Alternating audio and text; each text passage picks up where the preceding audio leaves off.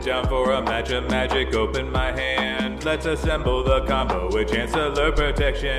See a bunch of mana sources and an evil demon, but a faithless looting is conspicuously absent. Got a mulligan, shit, fuck. Back to London, I'll bother keeping when I open up a turn one demon. Going down to 6, 5, 4, fuck. 3 cards I'll keep, then I'll say good luck, have fun, and then entomb a fatty. Reanimate Griselbrand, reanimate Griselbrand, reanimate Griselbrand, reanimate Griselbrand, Yeah, so cool, you did it. Pull this demon from the graveyard onto the board. It's the most interesting gameplay that could have happened, I'm sure. You didn't have a counter spell, so I will draw my whole deck. I'm so unlucky, 0 lotus petals, fuck statistics. Will I cast on mass? Trash. Children of Corliss keep on masturbating. Richard Garfield should have just won. You cast entomb, exhume, arcana cruelty, sacrifice a creature, draw, discard, and drain you for 3. Reanimate Griselbrand. Reanimate Griselbrand. Reanimate Griselbrand. Reanimate Griselbrand. Yeah, like Reanimator is a macro archetype. Hello and welcome to Eternal Durdles. I'm your host Zach Clark, and with me as always, Phil Bleckman. Phil, how's it going, man? Bro, don't even think about bringing your pet deck to a tournament, bro. Never don't do bring it. A pet deck. Just never do that. Always play the best deck. Everyone should be playing Blue Red Delver in every scenario, in every format. Bro, don't you want to spike the event, right? You want to win that $400 that you paid $100 to win, right? Come on now. Exactly. Yeah, I mean, we can chat about the. I want to say that was Cedric's take. I'm not positive who started that. I don't know who it was. I just saw that it was that whole discussion about like, should you play your pet deck? Or should you play the best deck going into any event? And it was just like, oh my gosh, guys, what are we even talking about here? I mean, you just told me about this. And then, you know, I recall, I check Twitter so infrequently. For all I know, Cedric could have been like memeing about it or something. And I'm never paying enough attention to Twitter to like really see if whoever's talking is actually making a salient point or just like trolling somebody else or like calling somebody else a racist. I just I can never tell. So I don't engage on Twitter that much. I'm going to be on a sinking ship, and in my dying breaths, I'm going to be doom scrolling Twitter. Oh, yeah. I mean, well, for me, it's doom scrolling TikTok. We have a TikTok, by the way. You can find our TikTok at Eternal Durdles on TikTok. So we don't do it much with it yet, but one day we're going to do that. Yeah, you can see, like, if you go to mine, Rocker Tycoon, I'm doing stuff every day, but it's not about magic. I'm trying to keep my personal brand, off of magic, because I have magic as a brand already, as a thing. Like, this is more about music and movies and pop culture stuff that, I could start a whole nother podcast with that stuff, but that's speaking of your brand, what are your thoughts on adding to our merch store, just spectacle lenses that are exactly the kind that you wear, just without the prescriptions? Oh man, so we can all have spectacle lenses and walk around at events looking like Zach Clark. We gotta go with the OGs. And these aren't even. All right, we're gonna go to the OGs. These are the ones I got married in.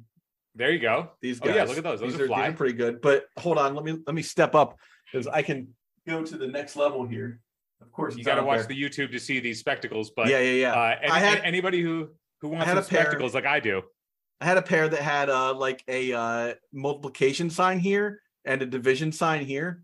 That was cool. That was like one of my first like good pairs, but I've always been, a big, nerd glasses guy. Like I like my glasses big. We could do something like this in the hat.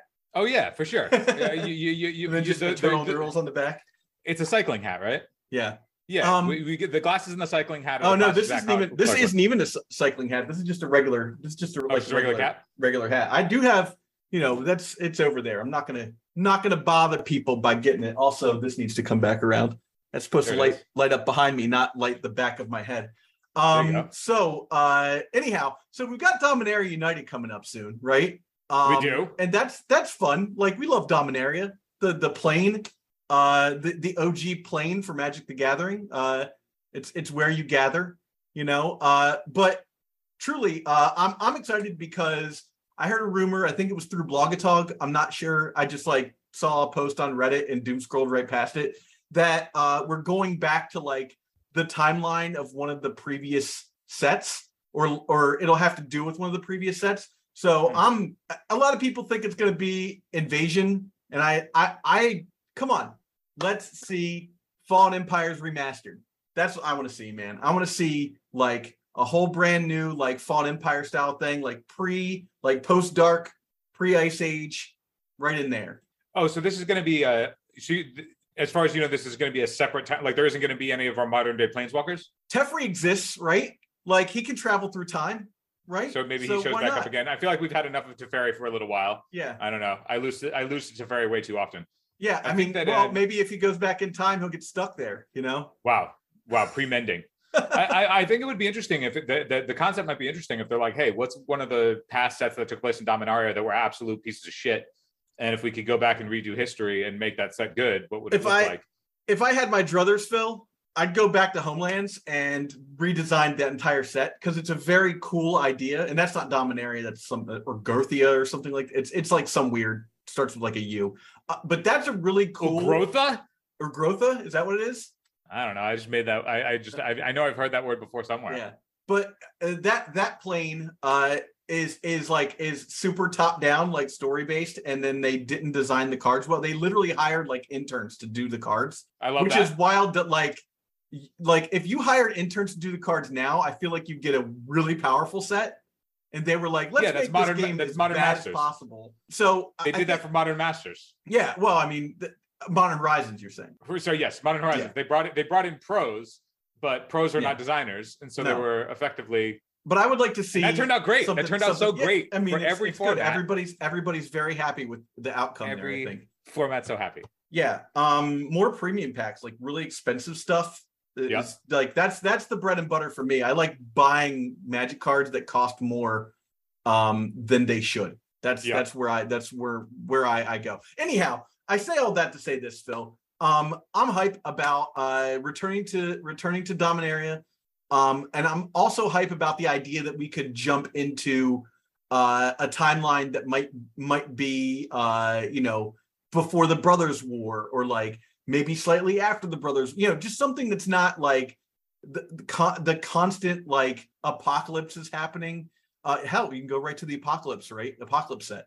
But I just want to go to a time when like it was just guys wandering around on Dominaria, like the Chandelar app, from Microprose.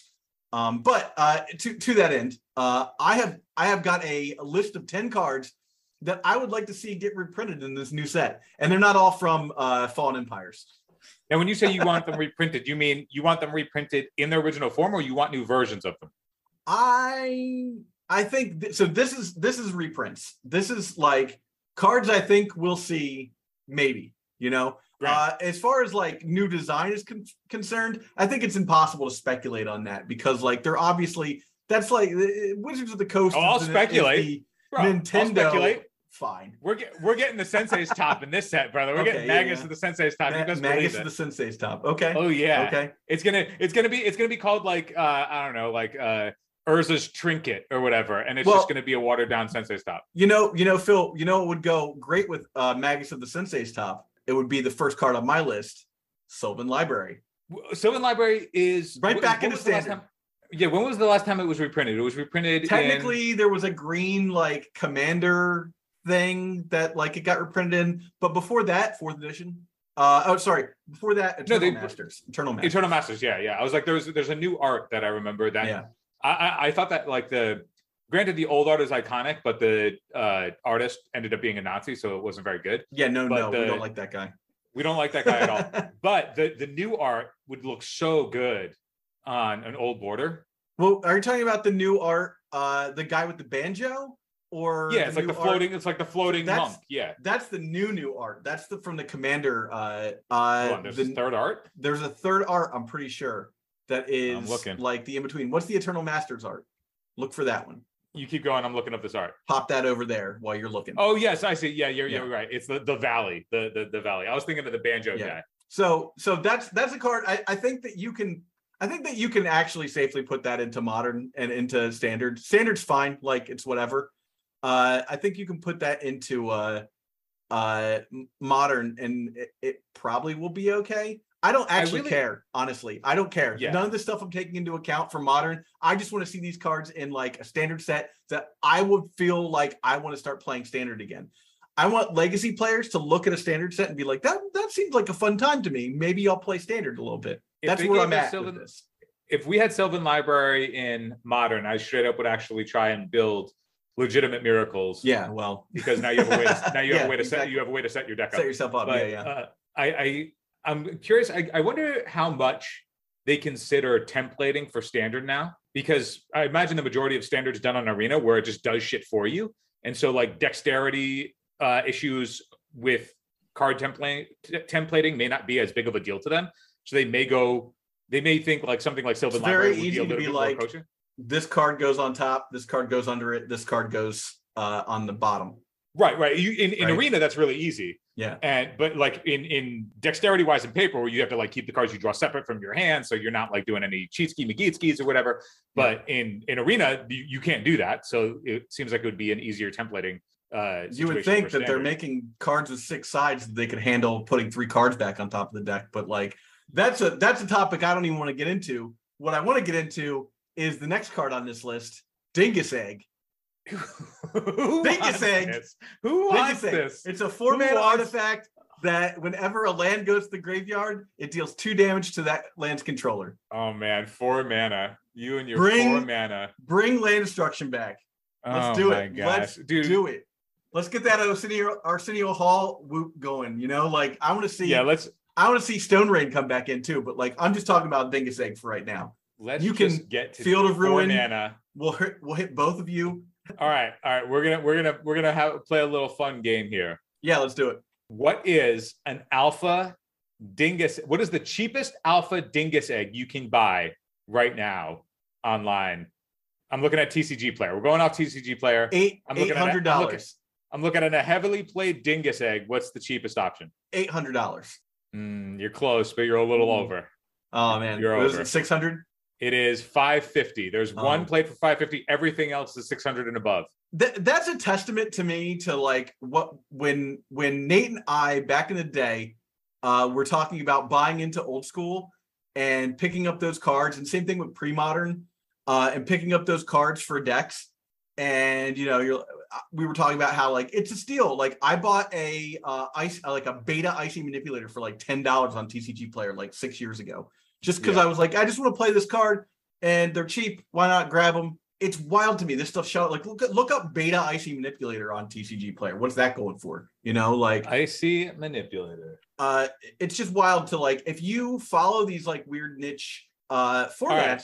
What is the market price you believe to be for a beta Icy Manipulator? And I would say mine is probably like HP, heavily played.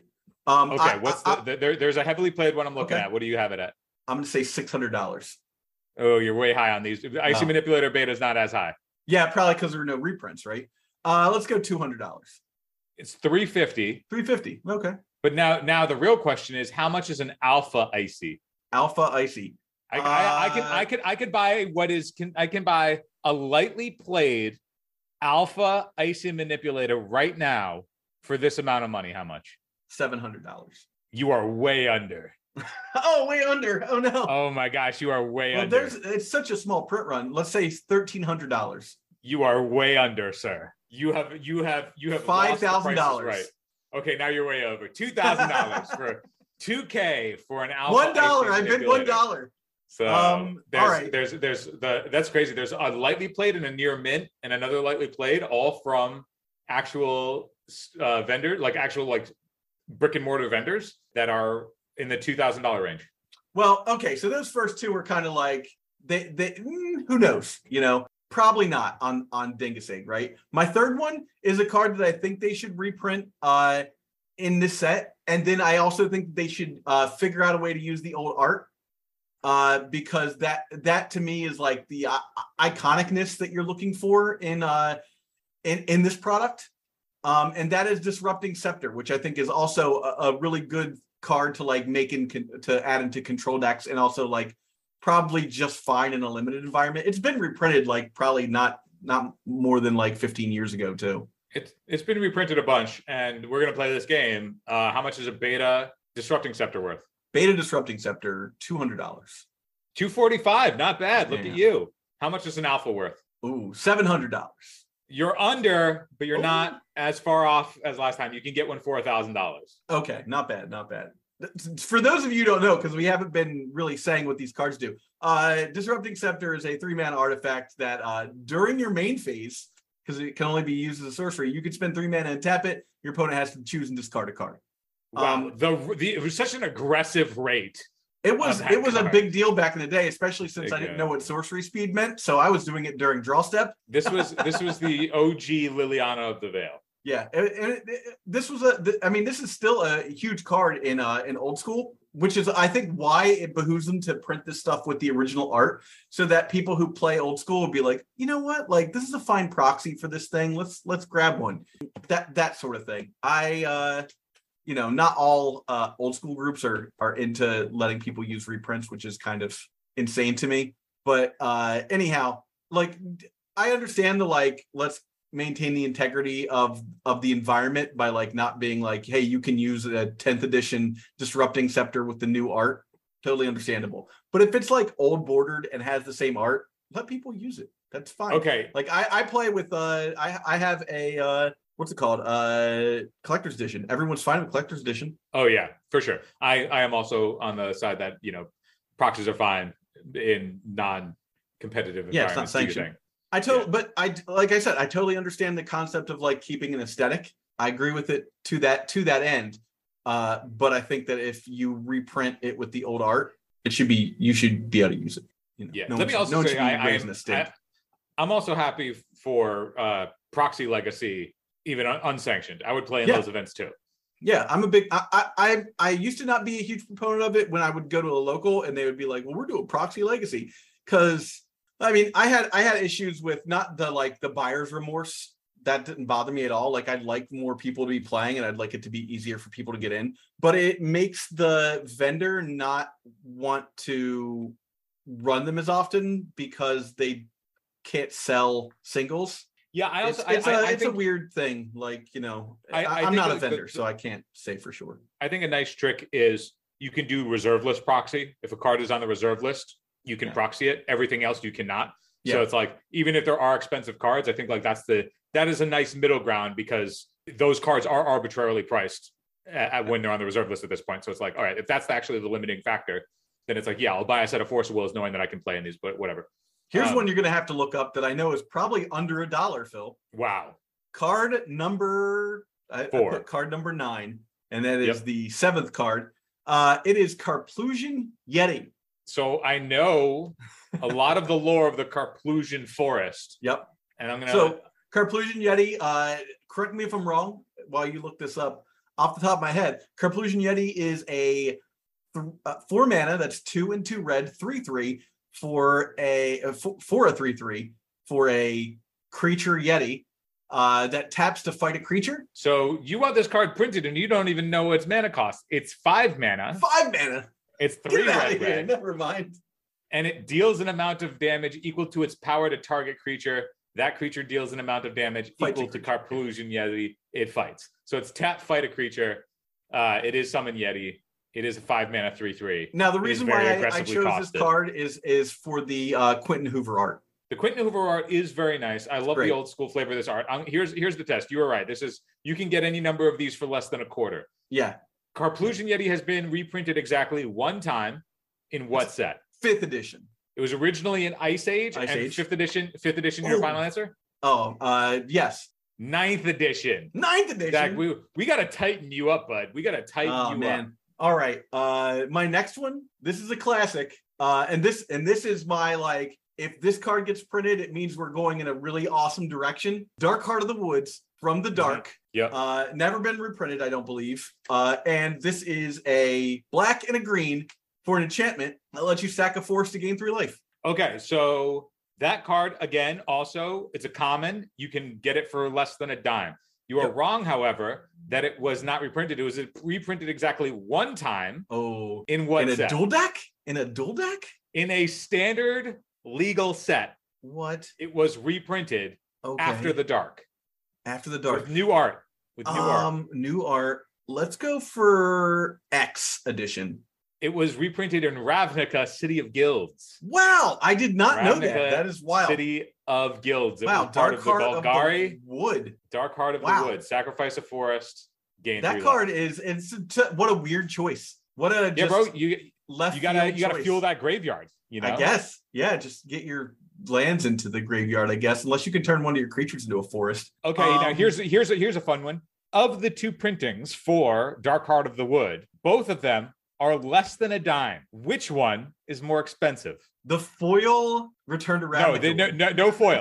Straight the Dark or Ravnica City of Guilds. Which one is more expensive? They're both less than a dime. The Dark. The Dark is more expensive. It costs 9 cents versus Ravnica City of Guilds version, which costs a nickel. All right. You're tightening up. You're tightening it up. This is like a game show. I'm loving this. Mind bombs. Mind bombs, yeah, we know the mind bombs. Who can forget the mind bomb art of a giant? Best, easily the best art. Like that, this card. It's literally brains that look like nukes falling out of a thing. Also, this is the card I think is fine to probably print into standard or into modern. Yeah, who cares? Like, not going to be a problem. What could possibly happen? Into even what's called it would see no play. Pioneer. No, here's the thing is because now correct me if I'm wrong. This card reads, it basically reads each player discards 3 cards. Or they take 1 damage for each card that they don't discard. Mind Bomb deals 3 damage to each player. Each player may choose and discard up to 3 cards to prevent an amount of damage equal to the number of cards discarded from Mind Bomb. Man, who wrote that? Terrible. Slot. Get that guy out of here. But so that is a discard outlet for you. And if you want to play like a Reanimator strategy or something like that, you got some cards in your hand that you do want in the graveyard. This card's great. I actually played this card in my Sephiroth Reanimator deck in EDH because I don't need these creatures in my hands. And it's damage to my opponents is like kind of whatever. I don't mind, you know. And it's blue. Discard outlets in blue are not impossible to find, but for 1 mana, you can't beat that. That's pretty good. Mind Bomb Reanimator would be a sick deck name. Mind Bomb Reanimator. Big brain Reanimator, I think you'd want to call it, right? There are technically 3 versions of Mind Bomb. They all have the same art. Yes. What sets was it printed in? Okay. First off, the Dark. Yes. Additional bonus question. What was the rarity of it in the Dark? Ooh, it was an uncommon in the Dark, I want to say. It was a rare. Okay, so you didn't get the bonus. For what it's worth, I mean, most of the rares in the Dark weren't worth having anyhow. So wow, Blood Moon was in the Dark, bro. That's one of the 2 rares that's worth having in the Dark. The other one being very powerful. Ball Lightning. Yes, a lot of red cards. Let's see. So the Dark would be the one, and then the other one would be 6th edition. There's one more. No looking it up. I'm not looking it up. I was making sure I wasn't getting pinged. Let's go with 9th edition. It was in the Dark. It was a rare. It was in 4th edition as an uncommon. So you weren't totally off. And then again in 5th edition as an uncommon. Man, I went hard on the Mind Bombs. I didn't know Mind Bombs was in 4th edition. Dude, how much is a Mind Bomb from the Dark worth today? 27 cents. You were close. Just add $2. Add money to it. It's $2.75. Well, I mean, it's a great card, iconic, obviously, and it means that we would be going into the Dark, which would make me happy. Yes. I love that part of Magic to me is so just like it just reminds me of a time when like I'd wander into a store and open up a binder and be like, I've never seen any of these cards. I didn't even know that these cards existed. Like, you know, you just like go to a store and be like, here's a legend I've never seen. It's got legendary land walk. What the hell? You know, like that to me is like some of the best memories of Magic is going back and just like going into that part of my brain where I'm like just new to the game, wandering into a store and be like, Seafarer Squirry, all my blue legends have banding. Banding seems like a thing. You know, like that sort of thing to me was like so iconic. I mean, I remember wandering into a shop when I was like 12 or maybe 13, I guess, because I would have been 13 before like I really played Magic and just like flipped through a book. And I remember specifically seeing sort of the ages as like an art and being like, whoa, that's cool. and then like not, you know, just not having any idea what any of this stuff did and just moving on with my life. But like that picture stuck with me. All right. Number four. We're up to number four. I think we're on number six or something. I think we're way off, but that's okay. Because I threw that in, I'm cutting one because technically I was going to put in Crusade. You can't have Crusade anymore because of racism problems, but they could easily change the name, but that would F up the whole, you know, concept for me because I want it for old school. Not that you have trouble getting that card anymore. So we're going to move on. Moving on, Order of the Ebon Hand, Order of Leper. Those two, the OG Pump Knights, were like the gold standard in 2-drops at the time. And the flavor behind them, super cool. I'd love to see if we went to back in time to like Fallen Empires time, we get like the OG Ebon Hand guy, or we just get a card called the Ebon Hand. And it's like the hand from Vampire Hunter D. Last time we were in Dominaria, they did do a bunch of cards that were just updated references to all those cards. What I would like to see is, so have you seen the but those updated references, by the way, were in the future. Like they had continued and moved on. I want to see like before that. Yeah, you want to go back in time. Did I see the box? Did you see the box with the old? Magic. Oh, I did. Yeah, you did, right?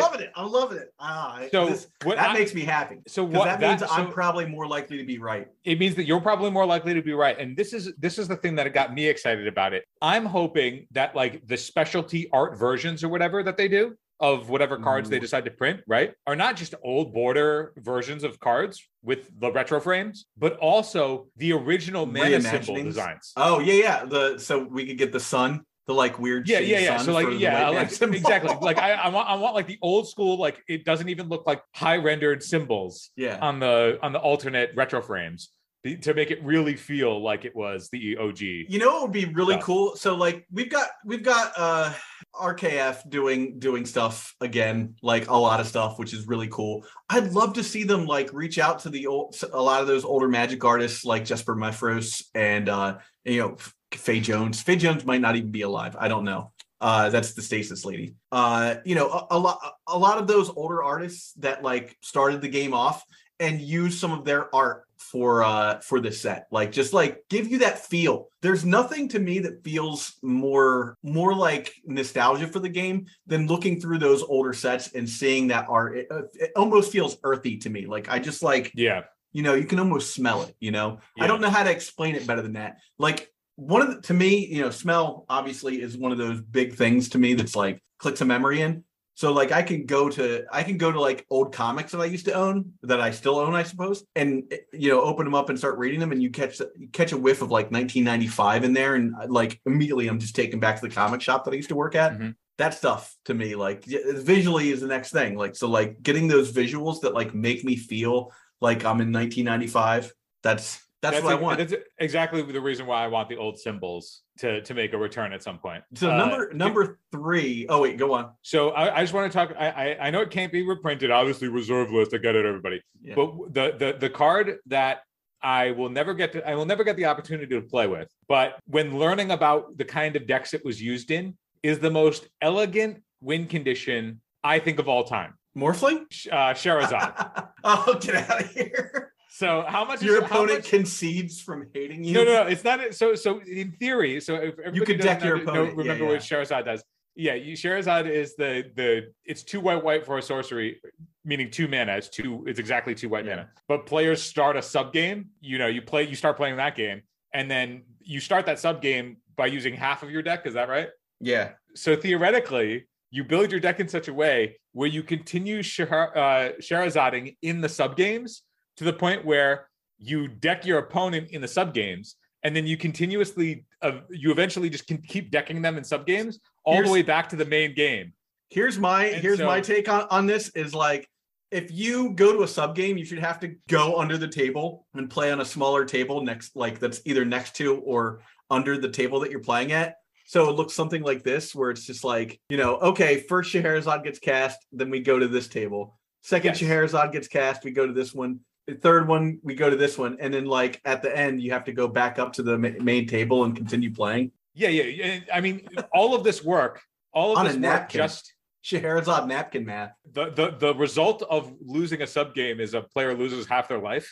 Like that's it. Yeah. That's what happens. But there's never been a card with a more elegant kill condition than making your opponent deck multiple times in the same game just to lose one game. Like yeah, I love that idea, and I want them to do a nod to Shahrazad. I want the character in Shahrazad to get their own card in Dominaria. Shahrazad herself? Yeah. Yes. Like a legend Shahrazad that has to tap. That starts subgame. Magus of the Shahrazad. That's ridiculous. Just make Shahrazad a planeswalker. There you go. You're getting canceled. We're getting canceled for this episode.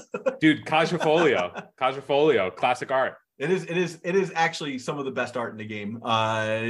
Okay. I want to see this. Wait, final thing. How much is a Shahrazad? It's only printed in Arabian Nights. Can't be reprinted because of reserve list. How much does one not damaged cost? We'll go heavily played. What does a heavily played one cost now? Now, for a reminder, it's banned in EDH, banned everywhere, banned in every format. That's everything. Not cube, you literally can't play this anywhere unless you're on a casual table and people agree to it. $2,400. Oh, you're so far off. Surprisingly, I actually think that this one is partially due to the fact that you can't actually use it anywhere. It's strictly a collectible. $400 it's not like, or something? It's exactly $400. Ding, ding, ding, Zach. All right. Did it. Next, this is my speculation because this is insane. This is number 3 and it's stupid. I get it. I want to see a legendary Occasion Money Changer. Like the most ridiculous version of pay 1 mana for an 0-2 or an 0-3 that bad. That makes you want to read it. Yeah. Wait, let me guess. You lose 3 life, and then every turn you put a change counter on it. Let's call it a change counter. It might not be called that. And then during your upkeep, you can sacrifice it to gain life equal to the number of change counters that's on Occasion Money Changer. So you have to lose 3 life first. Okay, what is it actually? So the Oracle text is for 1 white, you get an 0-2 Townsfolk. Yep. The card type probably is Townsfolk. Probably a human now. Oh, it's not even a human? It would be human now, yeah. Okay. It says Money Changer deals 3 damage to you when it's summoned. Put 3 credit counters on Money Changer at that time. Credit counters. Guys, credit counters. Bring them back. During your upkeep, put 1 credit counter on Money Changer. And then you can sacrifice it to gain 1 life for each credit counter on it. That card's less bad than I actually made it out to be because I didn't say that you get the 3 credit counters on it. Yeah, only during your upkeep. So the idea is you put you take 3 damage and put 3 credit counters on Money Changer, and then during your upkeep, you then can put another credit counter on Money Changer, which means that if it survives a turn cycle, this isn't a time before on Earth exists, bro. You can sacrifice it to gain 4 life during your upkeep. The downside, though, is you can't sacrifice it in response to anything because it has to be during your upkeep. And it's a what? Oh, what? It's an 0-2. 0-2. So it's not even bolt bait. It's shock bait. It is dying everything. It dies to Unyaro Beasting. Okay, so Money Changer was printed in only Fallen Empires. It has never seen a reprint. How much does it cost? Ooh, 37 cents. Oh, you respect this card. You respect this card a lot. It's probably you respect it a lot. I can get 22 copies right now for 9 cents each. 9 cents each. Okay. Each. That makes more sense. I was like, wow, 20. They're selling them for less than a penny. Yeah, less than a half a penny. It's 1 halfpenny for Occasion Money. You can do with all of the dollars that you just. How much did you say initially? What was your count? 27 cents. 27 cents, dude. You can get so many Money Changers for 27 cents. Yeah, I mean, I could get 3 Money Changers. I could gain 12 life during my next upkeep. During your upkeep, really dude. No, well, the thing is, you'd effectively gain 3 life because you would have had to dome yourself at 3 first. This is true. Well, if I have a Circle of Protection whiteout, I just spend an extra mana and then flying. That's true. What you have to do is Pact of Intervention, the 3 damage dealt to you to dome your opponent, and then next turn you can put a counter on your Money Changer and just pay 3 to not die to your pact. Man, they should also reprint Hand of Justice. I'm not going to go into that one, but it's ridiculous. It's as ridiculous as Hecatomb. Hand of Justice is I know this one. It's a 5 and a white for a 6 mana card that says it is a 3/6 that says exile a creature by tapping 3 other white creatures. Am I right? Let's see. Let's go to the boards. Oh wait, what did I just say? The actual 3/6. Is it a 2/6? I was wrong. It's a 2/6. Yeah, I thought it was a 2/6. and it's tap three target white creatures you control to destroy target creature. Man, that card's so good. So good. I remember opening one of those and being like, it's over. None of my friends are going to beat me. Look at this art. Look at the artwork. This is the OG Obnixilis. He's so cool. And like he's green for some reason. Yeah, dude, you got to be green. You got to be green wearing blue and red on your white card. Yeah, dude. Yeah, dude. Okay. Look at that stash. Number two, Chaos Lord from Ice Age. Mm-hmm. So Chaos Lord from Ice Age is a 7-mana 7/7 with first strike. If Chaos, how many red pips? I have it right here, so that's not fair. It's not fair to ask. It's 3 red pips. It's three and 4 colorless. And then it has haste if it wasn't cast this turn. And then every upkeep, you have to count the total number of permanents in play, yours and your opponent's. And if you have an odd number, if that number of is odd, you keep it. If it's even, you have to give it to an opponent. Can I just, I want to just read the text, if that's okay? Yeah, please do. Just the first sentence. We don't have to go into the other stuff. The first sentence, it's I don't know how many lines in Magic contradict themselves in one sentence, but this one does. Chaos Lord can attack the first turn it comes into play on a side, except the turn it first comes into play. Yeah. It's, it's, I mean, that was high-level Magic at the time. It's funny to me because it's like it wants to be like it's not that line literally. I'm looking up nothing because if you have control of it and you lose control of it, you have to give it to your opponent, right? It goes through an untapped step, so it wouldn't have summoning sickness anyhow, and your opponent would get to make the decision whether or not he gets to keep it based on how many permanents he has. Right, and attack with it. It doesn't need haste. Yeah, for clarity. Even though the templating is fucking awful in the original printing, let me read you the original Oracle text so you understand that this card does actually work as intended. Okay. At the beginning of your upkeep, target opponent gains control of Chaos Lord if the number of permanents is even. Chaos Lord. That's all it says.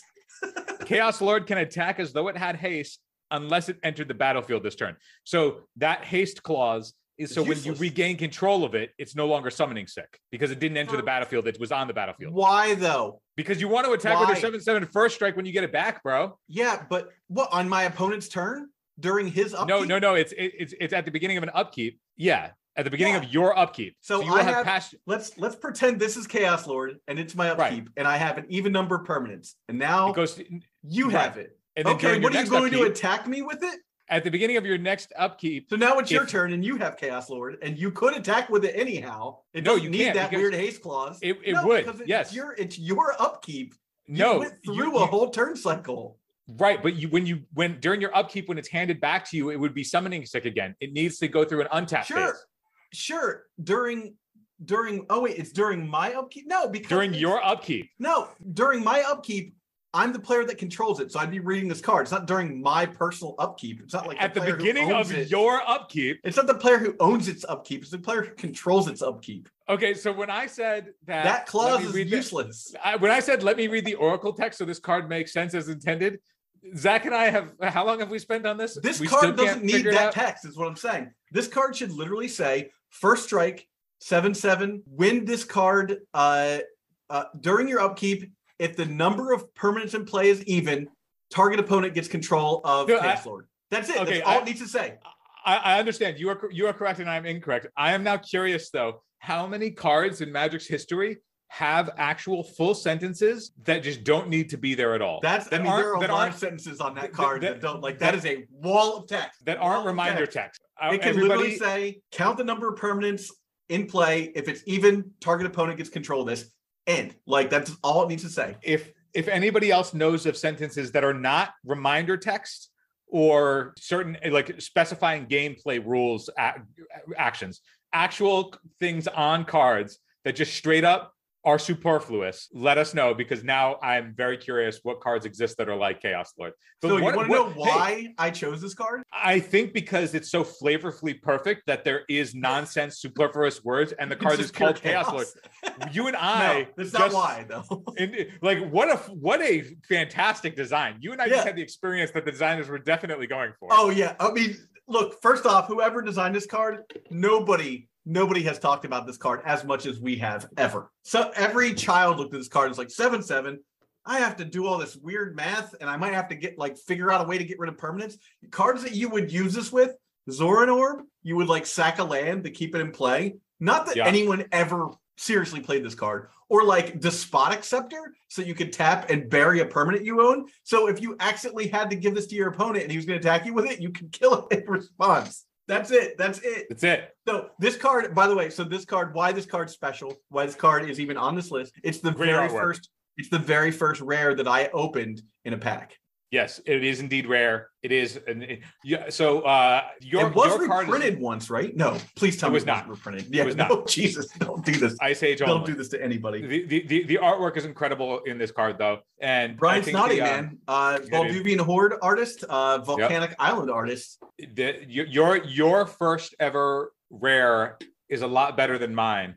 My first actual pack that I opened was in Lorwyn, and I opened up a Jace Beleren, which that card's playable at least. That card's actually playable, and it doesn't have any excess words on it that don't make sense. Unfortunately, I tried to make this card work because I was just like, okay, here's a giant red monster, and it kills Scaled Worm, dude. Yeah, dude. This thing blocks and kills Scaled Worm and attacks into Scaled Worm, and it's just like Colonel 3-piece. I have no time for you. No, 7/7 7/7 first strike. Everything is upside.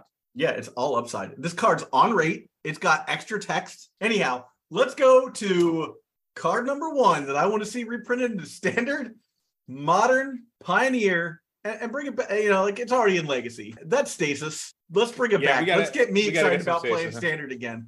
But you know what? Look, Faye Jones, I got nothing against Faye Jones. I think she's excellent. Love her to death. Love the art. That art's so cool. But I would like to see the new art that they have on Magic Online. That little girl with the knights and stuff around her. Oh yeah, that over here. Yeah, that's a really cool. That I just love that art, and I'd like physical versions of that. And that's that. I mean, that's my list. Okay, so you got cards. I'm looking at a Beta Stasis. Oh, how much does it cost? Let me look at a Beta Stasis. I'll say $900. You're hopping over the mark. I can get a Beta Stasis for $500. I'm looking at an Alpha Stasis, moderately played Alpha Stasis. How much of a hit is my bank account going to take? Ooh, $1,400. You are very under. Very under. I mean, I should be very under. That card's awesome. $2,700. That would be a good guess for the Price is Right. The number is $3,000 for an Alpha Stasis. I mean, I'm not getting your prizes too in the Showcase Showdown. You got to be under 100 to do that. So here's now the final question of for your list. Okay. Stasis, with its original Faye Jones art, not including collector's editions. No international edition, no collector's edition. I own 5 collector's editions, by the way. Has been reprinted how many times? Okay, so let's go. So you've got Alpha, Beta, Revised, Unlimited Revised. 4th edition, 5th edition. I think it stopped at 5th edition. And then there might have been let's go with 6. And then there might have been some weird, judge promo or something. I'll go with 6. I'm going to take that weird additional thing as a correct answer. It is 6 times plus Summer Magic, which is that weird thing. So well done. Well done, Stasis Master Zach Clark. I mean, if there's anybody who's advocating for this card, it's got to be me.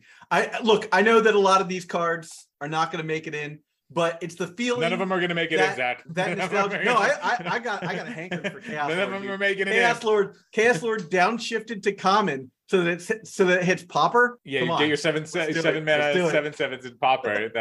I want nothing more than Chaos Lord to be reprinted, just because look, if I ever get to work for WotC, Chaos Lord, I'm just sneaking into a set, man. I'm just going to be and this is a draft common that nobody will ever want to play, and if somebody gets it in and it causes an issue with combat or something like that, that's fine. I just want the only card that I want to see back, even though it's on the reserve list here, is Field of Dreams. Field of Legends, Dreams, which is an enchant world for blue. That says the top card of each player's library is always face up. And if we can't have that, then just give me the creature card of the character in the artwork. I played this in my Stasis deck in the old school tournament, the last like big old school tournament when I forget what the name of that set, Wanderings or Ponderings or something. They made that like update to old school. When I play old school in Field of Dreams is the best card in my deck. It's unbelievable. It is so good.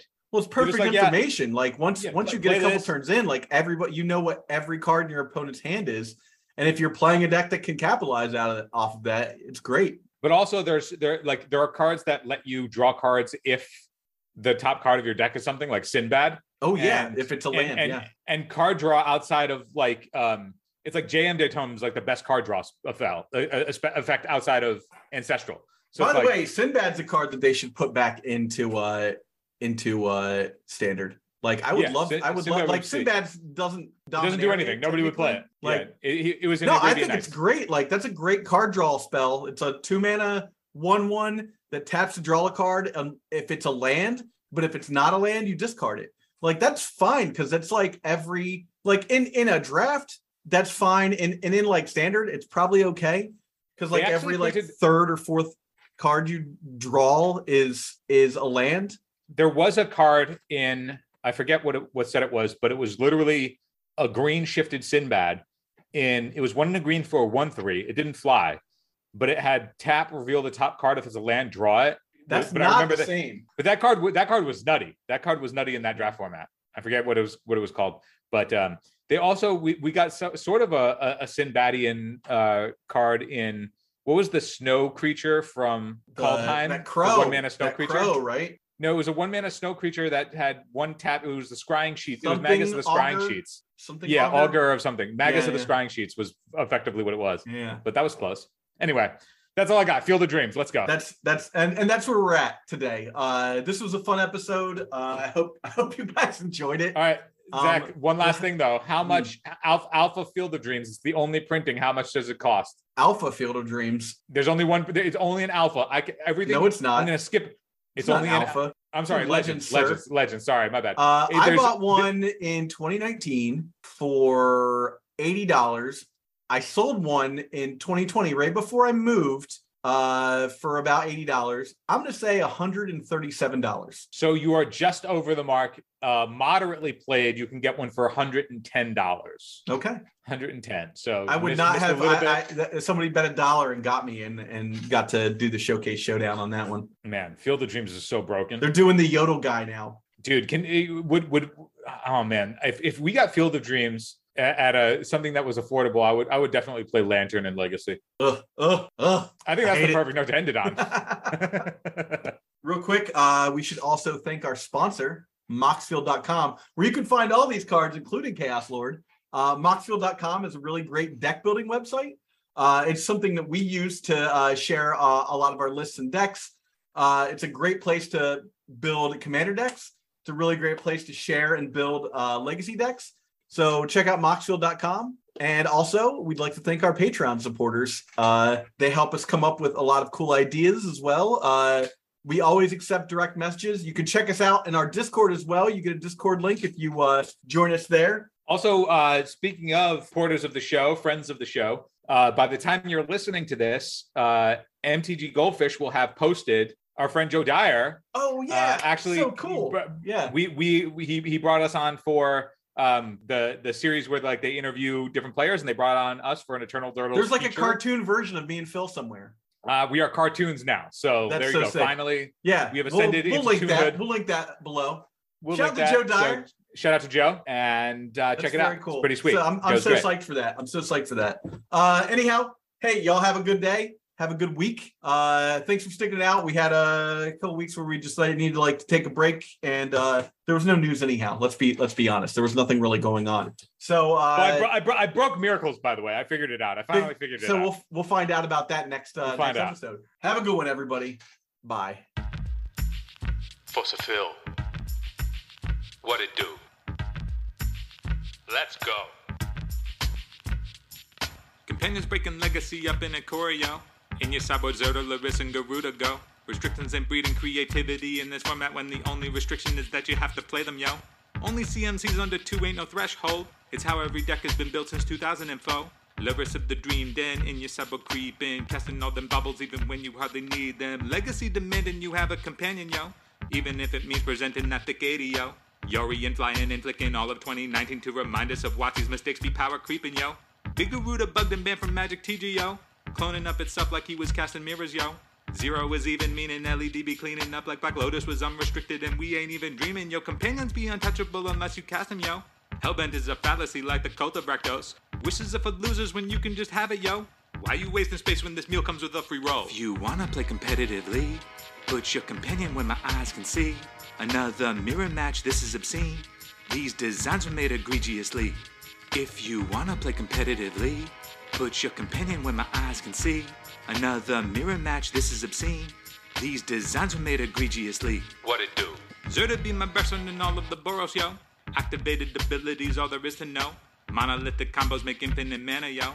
Con the great creator, tutor, lattice, lock you, bro. Giganta well springing up in Eldrazi aggro. That kind of flavor fail might even throw off my flow. Oh wait, I'll cast Lutri and just copy it apropos. Reclaiming my time like I was out on the Senate flow. Karuga the macro sage is a dino hippo, yo. Obosh Pearson Prey cause he's a horror helio. Mori the collector at first glance unplayable. Kahira Garden orphans if you're decking beast mode. Companions are super busted and ain't no secret, yo.